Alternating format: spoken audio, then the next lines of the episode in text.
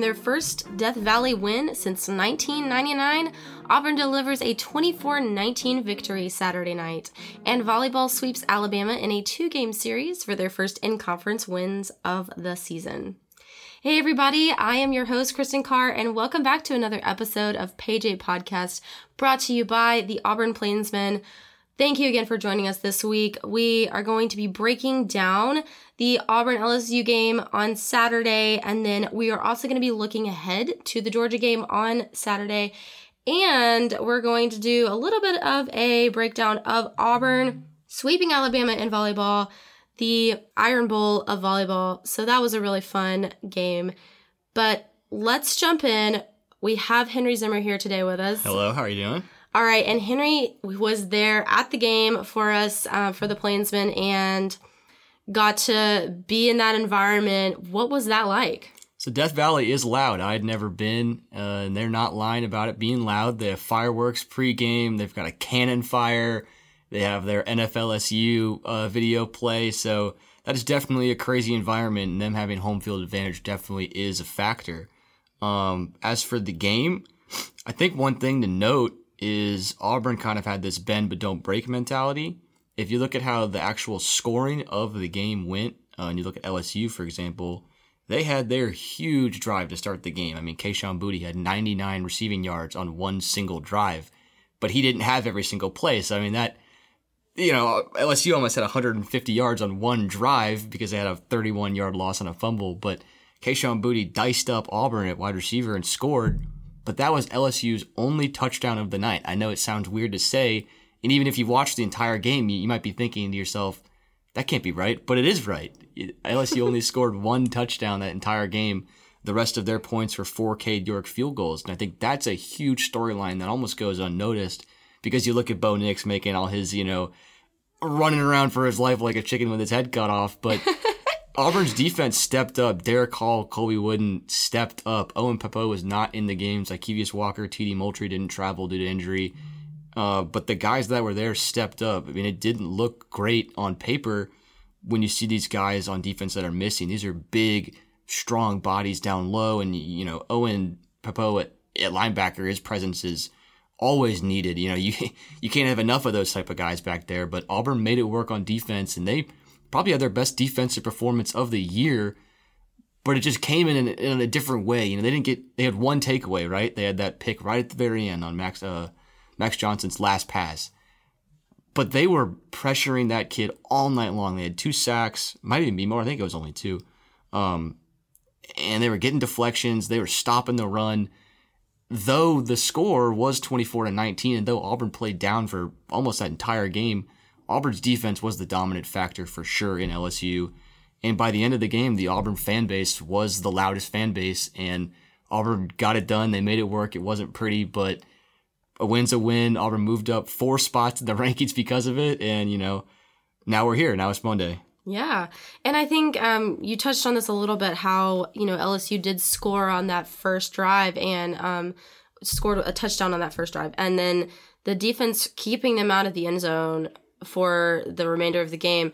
What do you think that says about the defense's ability to um, adapt, to sort of understand what they're seeing and and change up whatever they're doing to make the execution so so well done for the rest of the game? Yes, he said adapt, and that's what we had Derick Hall post game. Derick Hall said you know, we have to make adjustments on the fly. That's what this defense is. That's how Derek Mason does it. Is they are They'll start the very first play of the game. They'll have one defense. By the end of the game, they're not even running a defense. You can recognize from that first play, right? So that's the whole idea is making the adjustments. Auburn does traditionally, at least in this system, that kind of back off zone coverage.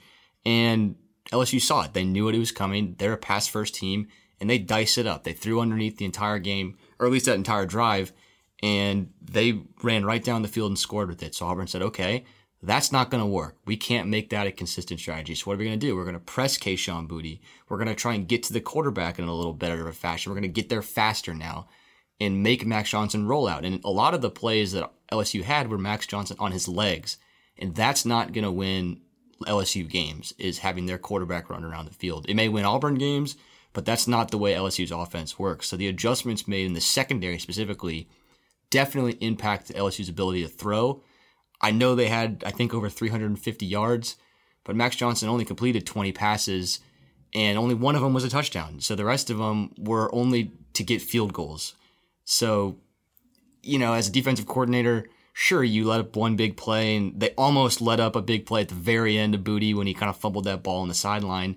That could have ended in a very different score for this game, but he didn't catch it, and Auburn was right there on it, and they got a pick at the very last play on fourth and I think it was fourth and eight or seven or six, but the defense adjusted, the D line adjusted to the personnel, and they made it work. You know, against Georgia, they're going to do the same thing. Whoever's available, you got to win football games, and so win them how you can win to your strengths. And the secondary didn't look like the best grouping on Auburn's team the past couple games, but they definitely stepped up and made plays when it mattered. Uh, Jaylin Simpson deserves a huge shout out for coming off the bench and making open space tackles when he needed to and forcing some situations that LSU didn't want to be in. And uh, yeah, I mean the secondary stepped up and defensive line stepped up. Linebackers did what they needed to do, and Auburn kept a, a pass first team out of the end zone. So I think you know that's a win if you take more victories like that. Yeah, I think you're exactly right on that. Just with them being able to make those tackles in the open field, uh, that's going to be exactly what they're going to need to do against Georgia, and then being able to execute in that way. But I also want to ask you about the the sort of trick play sort of thing that happened at the beginning of the second half, and Harsin it's kind of looking looking like he likes his trick plays here, and he started the second half off with an onside kick. Um, what do you think about that? So if you go back actually to when Harsin first started coaching coaching the team, not right when he was hired, but when he was actually coaching the team, you know, back last spring, when you go to practice and you go to A Day, you know, he he threw some little wrinkles in there, some little running back passes, some little uh, flea flicker type stuff. So he's not afraid to run something a little kooky and they opened up a game uh, when they were down with an onside kick. And if you look at it, it was pretty close. I mean, onside kicks aren't necessarily the you know the highest percentage plays you can run, but it, the the kick was there, and I think they caught him by surprise, and the play was available. In post game, you know, Harsin was asked about it, and he laughed, and he was like, you know, we saw it. There's something we wanted to run eventually, and we thought, you know, what better time? Come surprise them. Let's get this ball back it ended up not mattering. Again, if LSU had gone down and scored a touchdown right there, then this play would be the biggest play of the game. It ended up not mattering. I don't think you're going to be able to fool somebody like Georgia like that. Um, I'm not sure that's going to be your best strategy, but it was obviously something that coaches saw that LSU was susceptible to throughout the year, and they were susceptible to it. Auburn almost got it, but they didn't end up getting it. Again, it didn't matter. LSU had great field position and couldn't capitalize. They only got a field goal out of that possession. So again, you harken back to the defensive thing. Obviously, they felt confident in the defense. You know, if we don't get this ball, we can hold them right here. So I guess in theory, it's a win-win for Auburn, knowing that your defense will stop them, or you get the ball back. So either way, you're getting the ball back. Maybe you're down only three points, best case scenario, but you know it, it worked out for Auburn. So I guess it's not the craziest play. Maybe it's a gutsy call, but it ended up not mattering. So maybe we'll never see another onside kick from Auburn, but it's in their pocket. I think now teams know they got it. You know, we'll see if it ever comes back out. Yeah, and I think it's kind of funny. Um, it's so different from what we saw from Gus Malzahn, and to have, uh, I I like it. I like that it's gutsy. Um, yeah, it is a little bit risky. Um, so you sort of have to be careful and and uh, straddle the line there. But um, you know, it's good to see at least something new and um and something a little bit gutsy. And Absolutely. that just kind of shows okay, yeah, we are willing to go and try new things. We're willing to take some risks and really make sure that we're taking advantage of every single play call that we have at you know at our expense and i think it's a it's a nice look i i mean although like you said it didn't end up mattering a whole lot and it didn't end up working out it could in another game Very and well. so you might as well try it and you know like you said i mean i guess best case scenario you end up getting giving up three points or, or seven points or whatever but you know the defense i think you touched on this a little bit he really does trust his defense.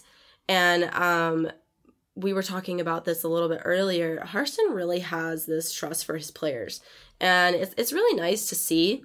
Um, and I know might sound a little bit strange seeing that he did bench Bo Nix last week, but I think there is this underlying um, attitude that he has towards his players that he really does have faith in them and he he knows their potential and what they're capable of and he's just trying to get it out of him and so now we're going to talk a bit about Bo Nix and um, I know for from what I saw I I could not respect Bo Nix more after this game.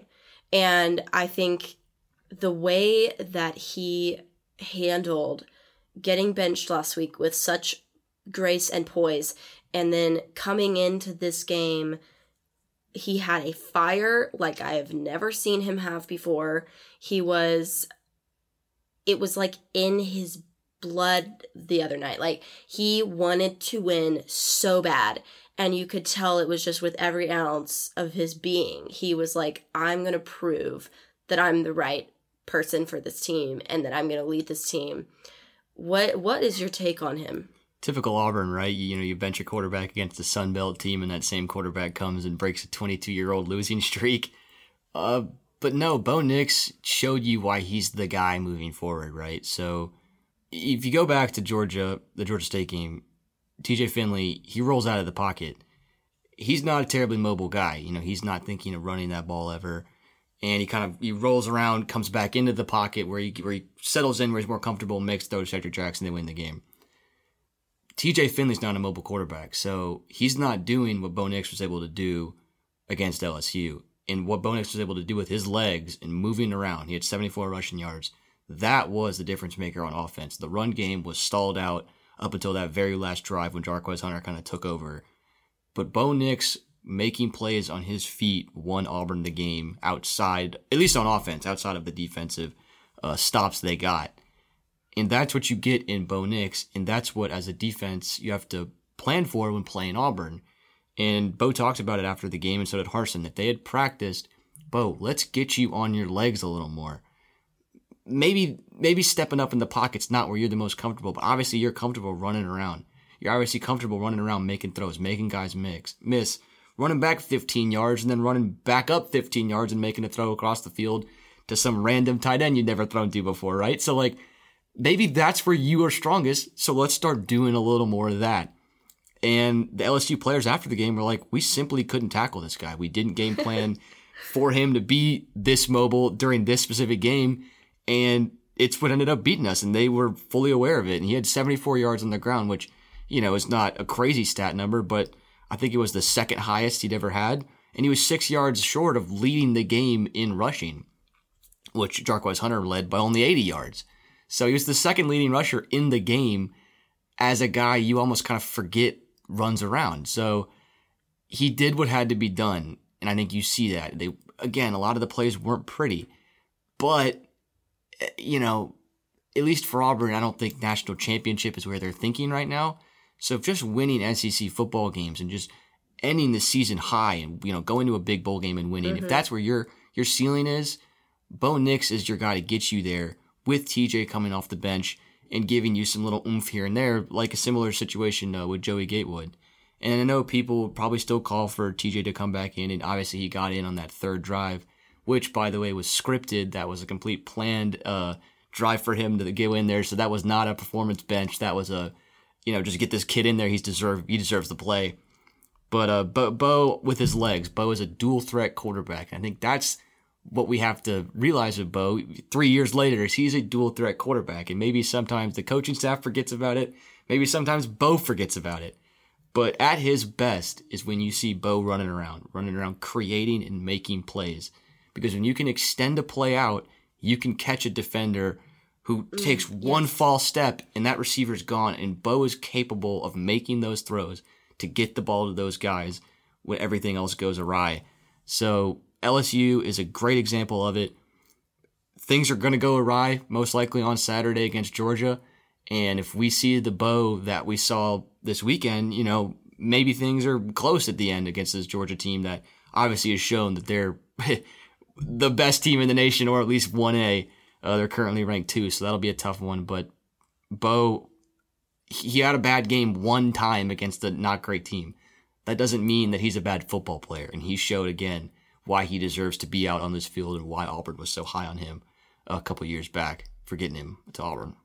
Yeah, yeah. I think um, he really proved himself. I think uh, he he's done it again and again, but um, I think more time than any other, this game was sort of a a make or break for him. Um, because, like you said, there are a lot of people who are calling for TJ Finley, and you know, I honestly thought like if he did not do well, you know, TJ Finley would probably end up continuing to get a start. Absolutely. And um, you know, and we were we were kind of looking, okay, what is he going to do with this? And he ends up delivering in such a great way. And um, I think it speaks to his character, his mentality, yeah. um, the way that he can go into a game like that and and have that like almost ironclad block mentality. out the noise. Exactly, exactly. And um, that that just speaks to to what kind of a um, mental toughness that he has. And, Absolutely. Um, really, really nice to see that from him. And um, like you know, you were saying, looking ahead to Georgia, right? Um, what what do you think that Auburn is going to have to do to win? Because, like you said, you know, it seems like Bo is really at his best when he is scrambling around. So that's really he almost it's like he feels that pressure and he has to make it work and he makes the play even if it's a you know completely busted play he makes something happen. You think that's going to be the same type of um mentality that they're going to go in with this week against Georgia? Do you think they're going to try to calm him down a little bit? What what would you say? So through two games against Penn State and LSU, Auburn hasn't allowed a sack. And, you know, the O line gets a lot of flack for how good or lack thereof they are, at least in people's minds, uh, fan wise.